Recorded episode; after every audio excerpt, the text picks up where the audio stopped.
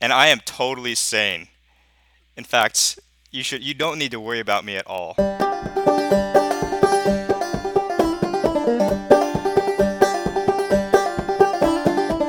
And welcome to Tech Moonshine! Coming to you straight from a cabin in the Virginia woods. Tech Moonshine is the best place to learn about new technologies and how they might affect your life. Your hosts are both experienced technology professionals and, just like quality moonshine, they will give you the straight and unfiltered truth.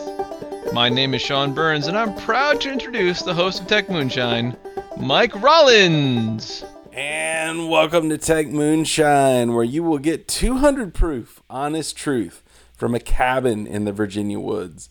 And Sean, this week we're going to talk about data science. And do you want to know the best part about talking about data science this week, Sean? The best part about talking about data science this week is that we are going to do it with another guy named Mike.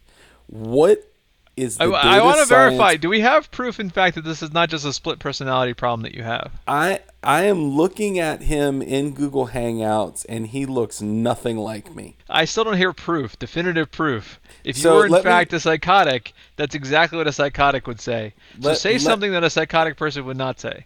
Let me introduce to our our, our audience Mike Kim. Mike, please tell me about yourself and the fact that you are not a split personality related to me. My name is actually Mike Rollins. This is my alter ego. Mike, this is not this is not helping me prove to Sean that you and I am totally exist. sane. In fact, you should you don't need to worry about me at all. Me, the I- cabin, we are totally fine. I'm I'm just gonna take the shotgun over here, guys. It's like it's cool. You guys can talk to yourselves all you want over there, but I'm just gonna keep the guns near me. Next week we're going to have Mike the cat come talk about feline sanctity. Uh, well, I'm glad to be on Tech Moonshine, I guess. Uh, I'm glad that the shotguns are away from us or me, if I'm Mike Rollins or Mike Kim. Um, and I guess I'm here to talk about data science this week. data science. So Mike, give us, you know, let's let's start out at the very very basic, right?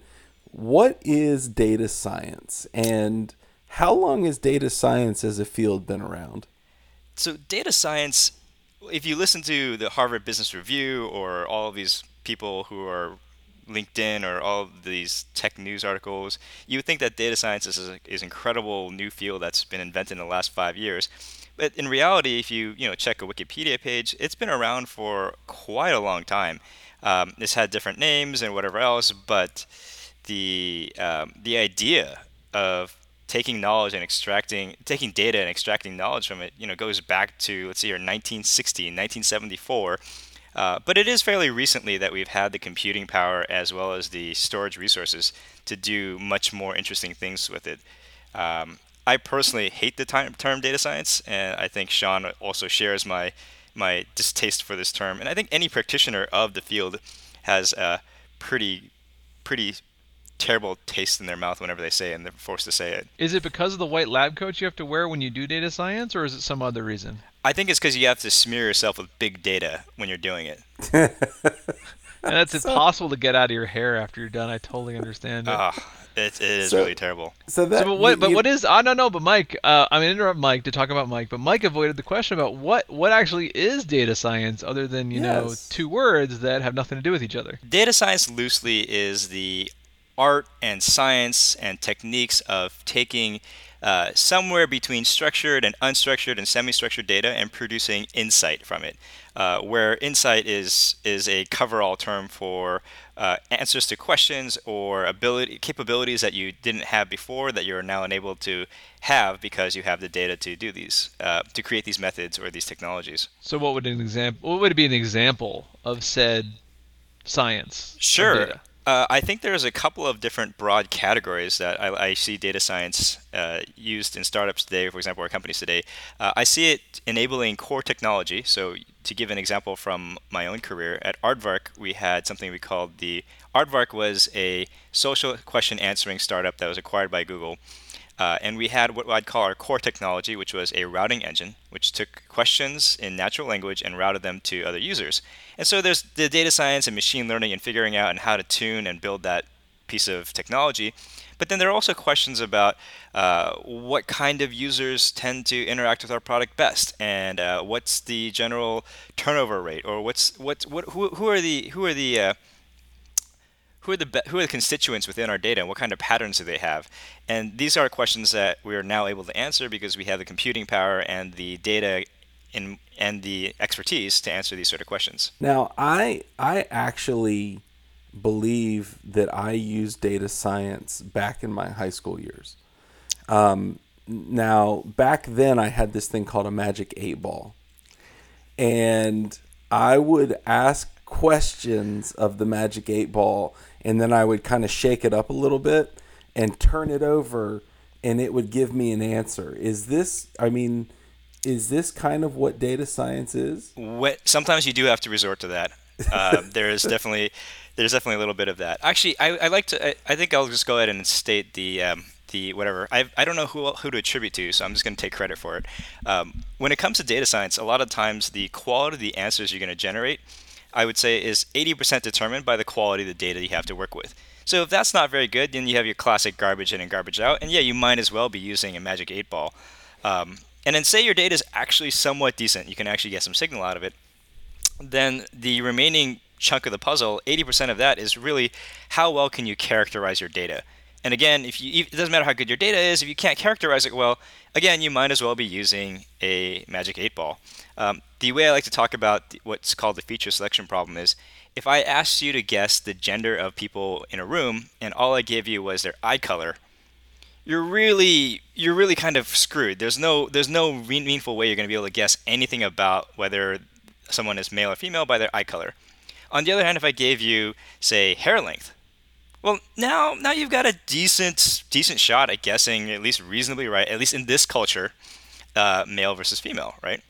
Mm-hmm. And then if I started giving you more things like, oh, their index finger to ring finger ratio of lengths is such, and their hair length is such, and their chest to hip to waist ratio is such. Well, and now you, you you can start narrowing in and getting a pretty good guess. And if I now tell you their name is a common woman's name, and they're or or not, uh, all these features are better help you better able predict the the the sex or gender of the person you're talking about. And of course, you know, going back to the, if I tell you what color shirt they're wearing, eh, maybe useful, maybe not, right? Hmm, interesting. So there, it, it, what is the difference then between that and just statistics or one of these other many things we, we were all forced to study in school and we all hated? Well, if you're a statistician, there is no difference. Uh, statisticians are statisticians are really pretty upset about the emergence of data science because they're they're looking at it. But that's just statistics. Uh, and everyone else is no, no, also, no. This is data science now. I would also like to point out that the uh, Magic Eight Ball lobby is pretty upset too. I, I, imagine. I imagine. I mean, they lost so much relevance now that it's called data yeah, science. I'm, seriously, dude, terrible. Uh, the irony is, I think there was a statistics department that lobbied to change their name to uh, data science well before this cra- this the data science craze hit, and now they're kicking themselves because they're like, oh, we could have been we could have been the first to call ourselves data scientists. Um, I do have a little bit of I do have something to rant about this. Um, having tried to hire data scientists, and anyone who's tried to hire data scientists, you probably run into this exact problem, which is anybody who's ever worked with data or statistics at all decides to call themselves a data scientist, and you know will then market themselves to you as a data scientist. Um, this is a little bonkers. Uh, I've also worked as a software engineer, and this is the equivalent of saying I've coded before. I'm a software engineer, right? Uh, no, no, you're not. Just like, yes, I've taken a course in statistics. I'm a data scientist now. No, no, you're not, right? You could have even majored in computer science, and I'm still not going to qualify you as a software engineer. No, software engineering is a discipline, and it's something that you basically, unless you actually, in your undergraduate degree, practiced and developed and worked on real world systems, you're not a software engineer. You're a computer science new grad, and you're going to learn, hopefully, the principles of software engineering and you know it's slightly worse, I suppose, because I have uh, PhDs fresh out of some sub branch of some hard sciences they can't get jobs in, who are now rebranding themselves as data scientists. And no, I'm sorry, just because you used a little bit of statistics in your dissertation does not make you a data scientist. Uh, end of rant. No, I actually think you were you were nice in that rant because in my in my experience, it would be the equivalent of saying I know how to use Microsoft PowerPoint and therefore I'm a I'm a software engineer. wow. The level of experience that I I have seen across the board. What what what's wrong with PowerPoint, dude? You can code lots of stuff in there. Well, so let's go back to the data science part. So, Mike, when you when you wear the white lab coats to do the science part, do you all buy them in the same place, or are there lots of different outlets for buying these white lab coats? More importantly, what is the algorithm that you use to select the white lab coat that turns you into data scientists? I'm glad you asked because this is actually uh, an important topic of how you, you you know as as Sean mentioned to get the smell out right? That's really what you're after. And so every there's a little bit of personal preference that goes in. Do you want like something that is actually hermetically sealed? Do you want because those are kind of, they're not breathable so if you sweat a lot it's kind of problematic but if you get something that breathes too well then it's actually going to permeate your own clothes and now we have these things called data lakes right and so you have to ask do you want this thing to be waterproof uh, you know, you have to you have to wonder like, and if, if you know, and are you going to be waiting in the data lake, or are you going to be diving into the data lake? These are all questions What you need you to ask. swim? Wait, wait, wait, hold on, hold on. Is the data lake like a seriously real thing? Like legitimately? You can Google search it, and apparently you get hits, and that makes it as real as anything else. Wow. I did actually. I take it back. The other day, I heard somebody tell me about data exhaust, which I thought was was hilarious. So apparently, data exhaust is all the data that you create all every day that you don't use. You just discard it. You don't realize that it's valuable. So we're all puffing out there all day. We're just letting off this this data exhaust. And you know what they're going to find, Mike? They're going to find pretty soon. Exactly. It's causing data warming. Data warming. we are warming the data with the data exhaust. It's really bad. In This fact, we're going to have to have the United Nations step in to, to limit the amount of data we create. This is terrible, Sean. Terrible. Now, you know, this actually brings us to a good question is where does all this data come from? I don't think the uh, so without even asking where it comes from, I think there's an, a more alarming question, which is wherever it's coming from, it's coming from even more places now, right? Uh, the the sh- I mean the shorthand answer is it's everywhere. It's coming from everywhere. Uh, and that seems like a tinfoil hat conspiracy theory crazy person ranting, you know, like Mike Rollins and his alter ego Mike, data scientist. But it's not like shortly you know we're gonna have wearable devices we'll have smart homes we'll have smart cars and you know they're not all wired up yet but when they are and skynet takes over then we're all pretty screwed Although it can be for good. I one of the I remember years ago back, you know, you can tell how old I am because when I was in school, they used to call this data mining, right? Back in the old data mines, I got the black. That's where I got the black lung, by the way, Mike. If you're curious, why I'm always hacking up Mm-hmm. Data understand, left and right. Yeah. So one of the one of the and I actually don't even think it's a true story, but the example they always used to give us to say why data mining was useful was that um, years ago a supermarket was trying to figure out um, basically how to optimize their sales, and they basically did an analysis to see, you know, if you bought certain items, what what items were typically bought together, and they found through mining their data and doing what we now would call data science that people who were buying diapers bought beer. There was a very high correlation between people who bought diapers and bought beer, which was surprising, but it turned out what was happening is all these husbands were on their way home from work and their wives told them to pick up diapers, and they're like, "Well, if I'm getting diapers, I'm picking up some beer for me at the same time." And so they moved the beer next to the diapers. So they basically imagine in the store the beer's next to the diapers and managed to lift their sales of beer by 20%. And so it can be for good, Mike, because you can actually use data science to move beer. Is this the reason that they put the toilet paper next to the beans? Yes, that's right. That is, dude, I have been pondering why that is, and the answer was data science. Is that data exhaust right there? That, no, that's prob- that's data put to good use That's data put to good use. So, uh, okay, so I mean, all right, Mike, here we are. Your smartphone is generating data, your computer is generating data, your smartwatch is generating data, um, your Nike Fuel Band is generating data, your car drives around and passes toll booths and generates data.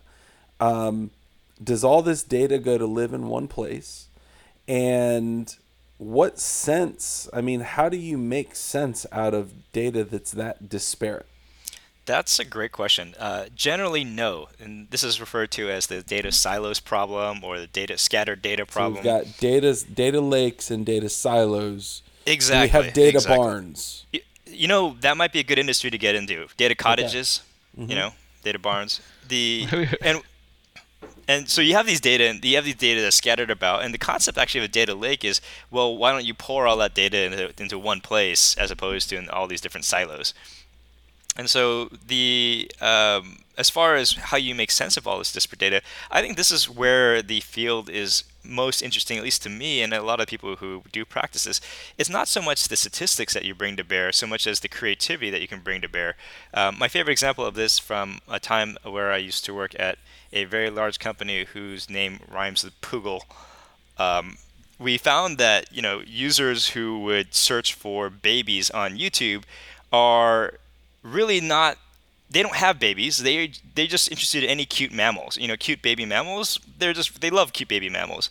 Whereas if you uh, searched for babies on a search product, this meant you had a baby and your baby won't stop crying, your baby won't go to sleep, your baby uh, has a rash, and you could tell like these are two very different people and when you when you join these disparate sources, it took a little bit of common sense and creativity to link these uh, very disparate sources to realize that you're dealing with two different populations of people, right? Mm-hmm. Um, and likewise, you know, based on you know th- watching how your behavior changes. I mean, Target got into a little bit of hot water about this.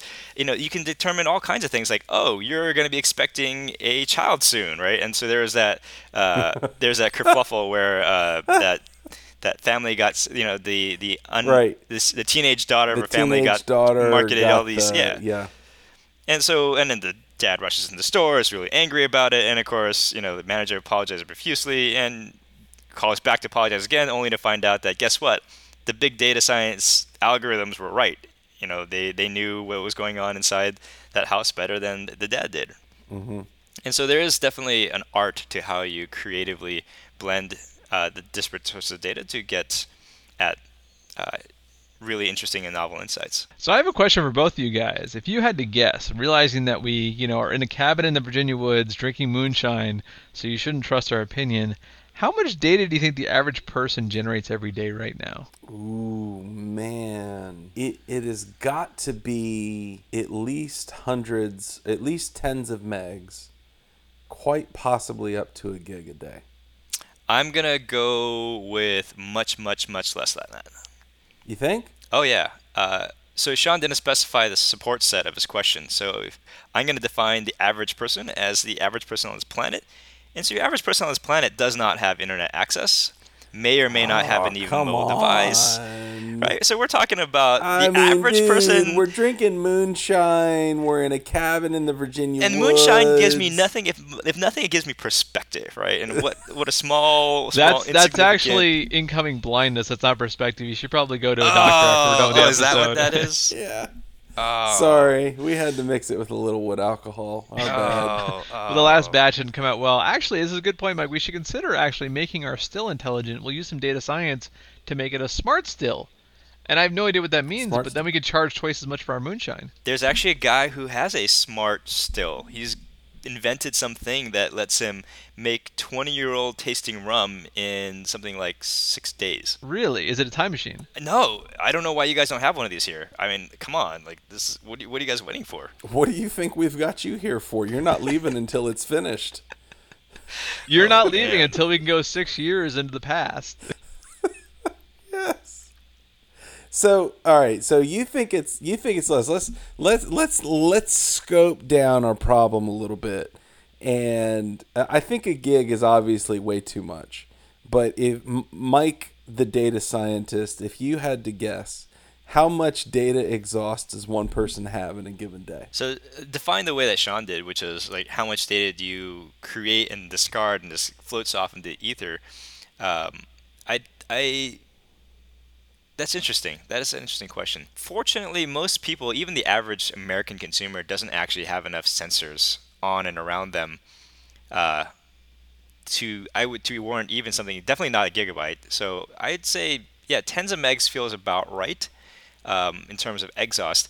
Uh, but I think if we include the scope of maybe not purely exhaust because it is being captured but isn't being put to use usefully, I think that could go into the gigabytes, right? For example, consider all the surveillance camera footage that, you know, not us because we're never leaving the cabin, but if you actually left the cabin and actually went somewhere with surveillance cameras, you know, your face or your, your passage of your camera or you drive by a traffic stop, you know, all that's being recorded somewhere, right? Actually, we do And have I cameras here at the cabin because we saw Kenton you know in the woods out there looking around the cabin, and he he gave us a hard time last time for not paying him for blowing up our still. So we have actually some pretty cutting edge security up here around the cabin, don't we, Mike? I like the lasers.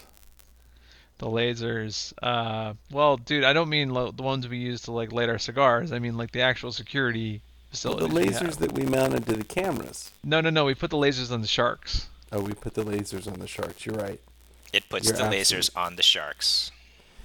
So, it given given that it seems like we have a lot of data being generated. So if you you know you've got however many people in the United States, and each person in the United States pops off anywhere from ten to a gig's worth of data every day. Um, it would seem like being able to make sense of that would give you an edge, right? It might, and that's that's where the the whole promise of data science lies, right? Actually, I have a fun statistic that might be useful to add. Um, something about something on the order of every is it every minute or every hour YouTube actually generates more video than can be watched in a human lifetime. It's like what? What what is how many new cat videos do you possibly need? That explains why nobody watches my epic rants about the dandelions growing in the West Fields here. Apparently, nobody has time to watch them. Ah. Yeah. So, Mike, going back to data science, which of course you know was what we wanted to talk to you about today. So, is your average person like thinking them uh, in the U.S. going through their day? Um, and when I say average person, I mean somebody between the ages of 18 and 35 going about their day in a normal working environment. What what happens in their life and their experience their day to day that actually is affected by data science that they don't realize? What is happening around them where data science is affecting their life but they don't even see it happening? I think increasingly more and more it's it's invading everything that we're doing. The uh, the personalizations that are around us, the filter bubbles that we create every time we interact with products that are these smart products, um, the the fact that uh, you know we now have car insurance companies that can gather and personalize your own rates based on how much you drive and how you drive, and you know it's we're rapidly approaching this point where uh, it, once we can connect all of these different data sources, it's going to be almost unavoidable. You you won't be able to uh, step foot outside your cabin and not hit data science or have data science hit you. And I think this is one of the things where, unlike a lot of other technologies, where you might be able to throw a fuss about it, in this sense, data science has kind of just permeated the fabric of everything around us. Just like you know, we're talking about how you can't get that smell off. Well, it's been on us for so long and has crept up on us that we've stopped noticing that these smart algorithms, these filter bubbles, these uh, personalizations are just now extensions of our experiences, especially digitally. And in fact, it's actually good in that way because there's there you wouldn't want to have to spend the time sorting through through all those movies. It's actually good that Netflix recommends movies that you might like because honestly, there's a lot of bad movies out there. I actually it might be fun to just start dropping some knowledge bombs on people. Uh, going back to data science, I don't think people realize when they go online and shop and they see products and they see prices, the price they see may not be the same price that everyone else sees. And that always blows people's mind. That it's not like going to a store and seeing a label there. Your price may be customized and personalized just for you. When I was working at uh, Strugel, uh, we had this idea for technology of called walk a mile in somebody else's shoes. And so you could actually pick your filter bubble. So if you wanted to say, I'd like to be a 40 year old housewife from Virginia, you could cl- click into that and see what the internet would look like from her point of view. Or I'm a 20 something tech worker in, you know, Venice Beach. You could click into that person's uh, profile and walk walk a digital mile in their shoes. Um, we never built it because we didn't know what the actual use case would be for someone wanting this. But there are actually real consequences of this filter bubble.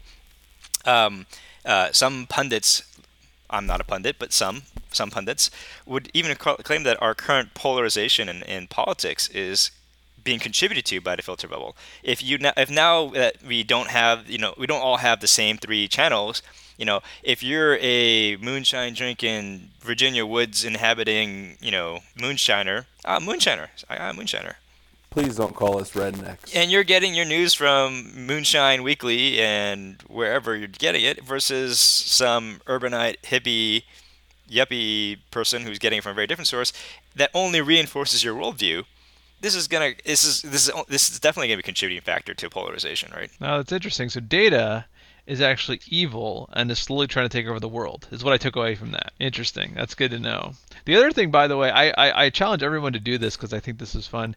If you go on the internet and you go to go to like go to like Tesla.com to look like uh, even if you don't have any intention of buying an electric car, just go there, and then go somewhere else. Go to like the New York Times or go to mm-hmm. CNN or wherever you get your news, and you're going to see. You know what you're going to see? You're going to see ads for Tesla. and then you're going to go to Facebook, and you're not going to go to Facebook and be like, "I'm safe back in Facebook," and you're going to see there. You're going to see ads for Tesla. And then you're going to be like, "Oh my God, this is horrible. Well, how are they following me around?"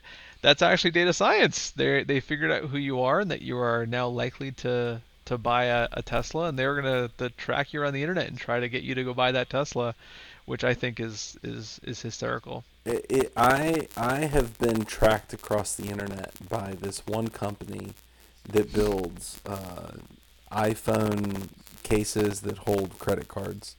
And I've come so close to pulling the trigger on this thing so many times but every time I turn around, this ad is there. And it's like I cannot get away from it. And and another another fun time um, I went to I see this problem particularly badly with Amazon. And I, you know, as happens in the Virginia woods, sometimes it, it, it becomes time to replace your underwear. And so wait, wait, whoa, whoa! You just blew my world. What does that mean? Mm-hmm, mm-hmm. Sean, I've, I, Sean, we need to have a private conversation. You did the inside out and front and back, right? Yeah, I, I did, I did. Okay. But every five years, eventually, you need to replace them, and um, the crusty, yeasty things, they they're not good. And so, uh, I went to Amazon with the full intention of buying, you know, just my typical Fruit of the Loom underwear. And Fruit of the Loom underwear stalked me across the internet for like a month. Um, so and, and then, then a dude showed up at your front door saying, "Dude, I got your underwear." Dude, I got your underwear now. Um, yeah, you gotta you gotta be careful what you search for because it will stalk you across the internet because of data science, which is evil and is taking over the world and is also polarizing American politics. But um, Mike, I have... actually as a as a quick as before you have as a pro tip to anybody out there, if you are looking for a job, I suggest not doing that from the browser from your work laptop because what will happen is ads for those jobs you looked at will pop up during your presentations and your demos for your boss. I'm just throwing it out there. It, yeah. Mm-hmm. And I do want to actually put this spin on it. Uh, data, like a lot of things, isn't inherently evil, right? It's kind of it's it's it's it's something to be wielded with responsibility, and of course, it's currently not wielded very responsibly, but it can also be done for good, right? We have uh, actually there is a a budding effort to put data to good use for our own government, right? To help us analyze uh, systematic problems with our infrastructure and help us to be safer and help us to be smarter and live longer. And um, I think there are lots of great uses for data as well. And I think it, it does kind of escape us that it, it, it's hard to it's hard to remember that there's great uses for data as well because so often the most press the most obvious use of data is that these underwear ads keep chasing us around the internet or you know these hedge funds cause flash crashes using their data algorithms and you know there's also plenty of reasons and ways that data can be used for good as well. So actually, that, that, that brings me to a final good question I have for you, Mike, which is, let's say you're a bright-eyed, you know, optimistic teenager who has decided that a, a, career of moonshining is just not for you. It's too hard of a life, and you've decided to fall back on your back of data science. what are the things that someone would go study or or learn to become a data scientist? That's a great question. I can answer for I'd have to think about it for a little bit, but for someone who's doing it now, you know, there's the the triple threat of coding skills, quantitative skills, and then communication and people skills. Uh, there's the thought that by the time this hypothetical teenager is going to enter the workforce, maybe the quantitative skills or the uh, computing software skills aren't going to be as as important because we'll have invented tools that will have commodified the uh, current high skilled uh, tools that we have. And so I think the uh, advice I would give to someone who's trying to enter it is yeah, obviously you may not be a triple threat today, but you have to work on all three. And to advise this to someone who is coming up in this, I think is uh, let's focus on what elements of those three things are timeless. The communication element and the people skills element is timeless. It doesn't matter uh, if you're today, tomorrow, or 100 years in the future, or 100 years in the past. You're going to need those people skills the ability to think about problems in a quantitative, rigorous way, even if you have tools doing it for you, is not going to go away. And maybe the coding languages will change, but the idea and the ability to break down uh, problems into uh, algorithmic recipes and understand how that's done, that is not going to go away, right? So uh, you may not follow the same. Uh, you may not be following the same trajectory to become this triple threat, but I would say that uh, the uh, developing those three kind of more generic skills in whatever context that you're passionate about is probably the best way to go. So if you're super passionate about skateboarding, great. Go attach a, a gyro sensor to your skateboard and just start collecting data, right? And just just do whatever you want with it. Or maybe you're really passionate about moonshining, right? Great. Let's instrument your still and just start measuring it and seeing what seeing what you can learn from it because the best way um, to learn any skill, of course, is to practice it, get feedback on it, and work towards mastery. I think that's very Th- deep.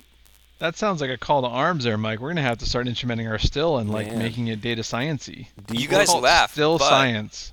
I have a coworker who has a hydroponic tomato growing robot. He grows really nice tomatoes in his hydroponic robotic farm. But he literally has his soil temperature, uh, humidity level, temperature measures all feeding into Arduino unit that's constantly measuring and tweaking. And, you know, he gets incredibly high yield from his tomato garden in the city. And these, this is the power of you know combining some off-the-shelf robotics with some sensors and some data science. That's right, folks. You too can grow great tomatoes. And on that note, I think that we should move into the next part of the of the, the tech moonshine, which is often facilitated by Great Tomatoes, as you may or may not know, uh, which is the tech topic overload. Tech topic overload. And so, in Tech Topic Overload, in case you have never listened to our podcast before, what? Why would you do that? That's craziness. We're up to episode 18. You should all have listened to at least one of them by now. Um, each of us, your hosts, will pick a topic that uh, will uh, that we will we will talk about briefly, briefly, briefly, two minutes at the most, or else you will get buzzed in a very unpleasant fashion. Um, and uh, it is at our discretion. So, uh, Mr. Kim, being the person who uh, who is our guest host today, please, what is your tech topic overload topic? My tech taco tech topic overload tech is. Tech tacos are very different. Let's not. Oh, I love some tech tacos though. Can I talk about tech tacos instead? No. the I have to bring attention. Are we going to put the hydroponic tomatoes on the tech tacos?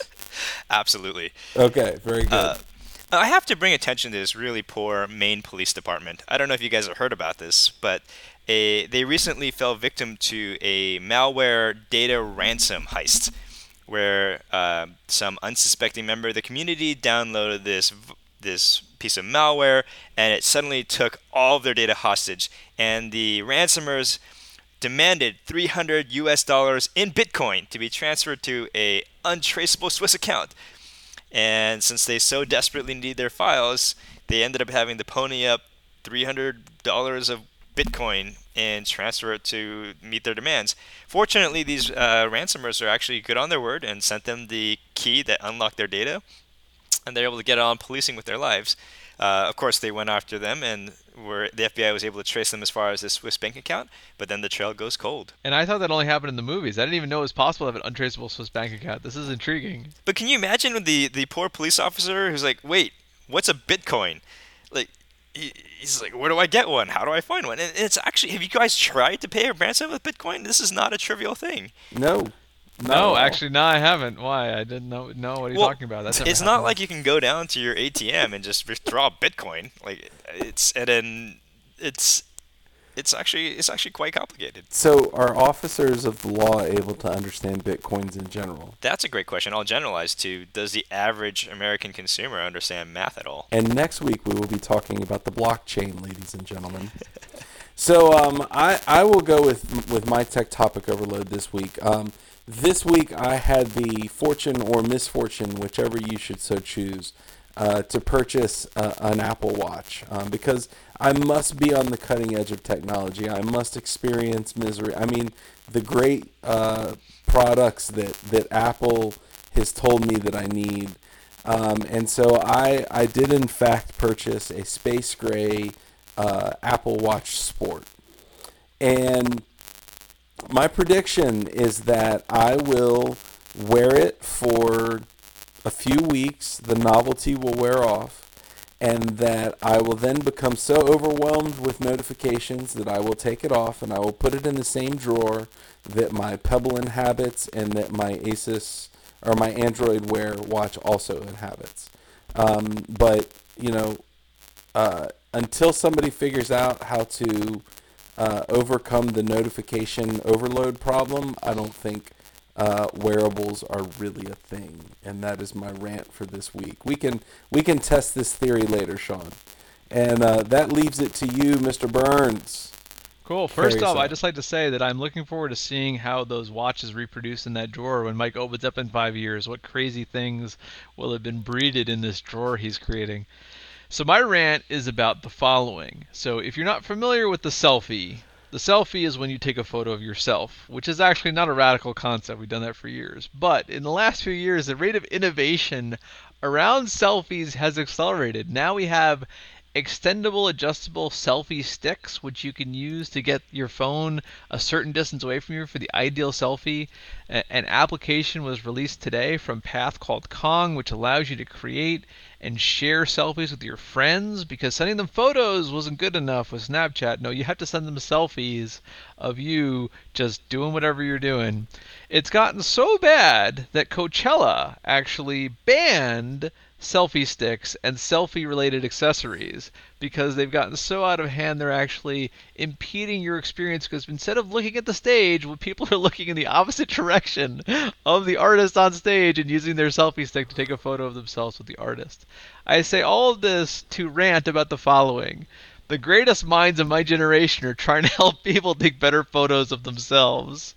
I mean, what happened to the greater good, man? There are people starving, there's global warming, and yet these engineers are spending their time trying to make us look better when we're never going to look good trying to hold a phone away from our face to take photos of ourselves. This madness around the selfie has to end. It's it's good enough as it is. Let's get those brilliant minds back to work solving the world's problems. And that, ladies and gentlemen, will carry us out on Tech Moonshine. So, Mike, if uh, Mike Kim, who is not an alter ego of Mike Rollins and is in fact a completely separate person, um, if anybody wants to get a hold of you, where can they where can they find out about you? Do you have a Twitter handle? You know, where where are you on the, the general interwebs in, in at large? You can try to find me on Twitter. I'm at mfk at and otherwise, uh, get off my lawn. Get off my lawn. Get okay, off my lawn, that, you you crazy kids. Is is that really your web your your No, no. No, that's damn it. I was gonna be so excited. All right, so MFK at very good. And um with that, we will hear from this week's sponsor. And this week's sponsor is yet another Indiegogo campaign you know, we um, here at Tech Moonshine, we feel very poorly for the uh, the poor officers who had th- their data ransomed for 300 Bitcoin. So we are going to start an Indiegogo campaign in order to get them back their 300 Bitcoin. But because we are good people, we are going to create a stretch goal. If we can get to $1,000, we're going to buy selfie sticks for the entire force. Okay? And so just remember it is not only for a good cause of repatriating the 300 Bitcoin, but then these officers can also go out in the field and take selfies of themselves with criminals. This is epic. And with that, ladies and gentlemen, you all have a spectacular morning, afternoon, or night whatever the time may be that you should choose to partake of the Tech Moonshine. Thanks for joining us for Tech Moonshine. You can continue the conversation on Twitter using the at Tech Moonshine account, or find us on the web at techmoonshine.com. You can also chat with Mike and I directly. Mike's on Twitter as RollinsIO, and I'm on Twitter as S. Burns. Special thanks to Jeff Holtzinger, our banjo picker, and his track Bent Nails, which you heard at the beginning of the podcast. You can find him on SoundCloud using the username Jeff on the Banjo. Please join us next week for more 200 Proof Truth about tech.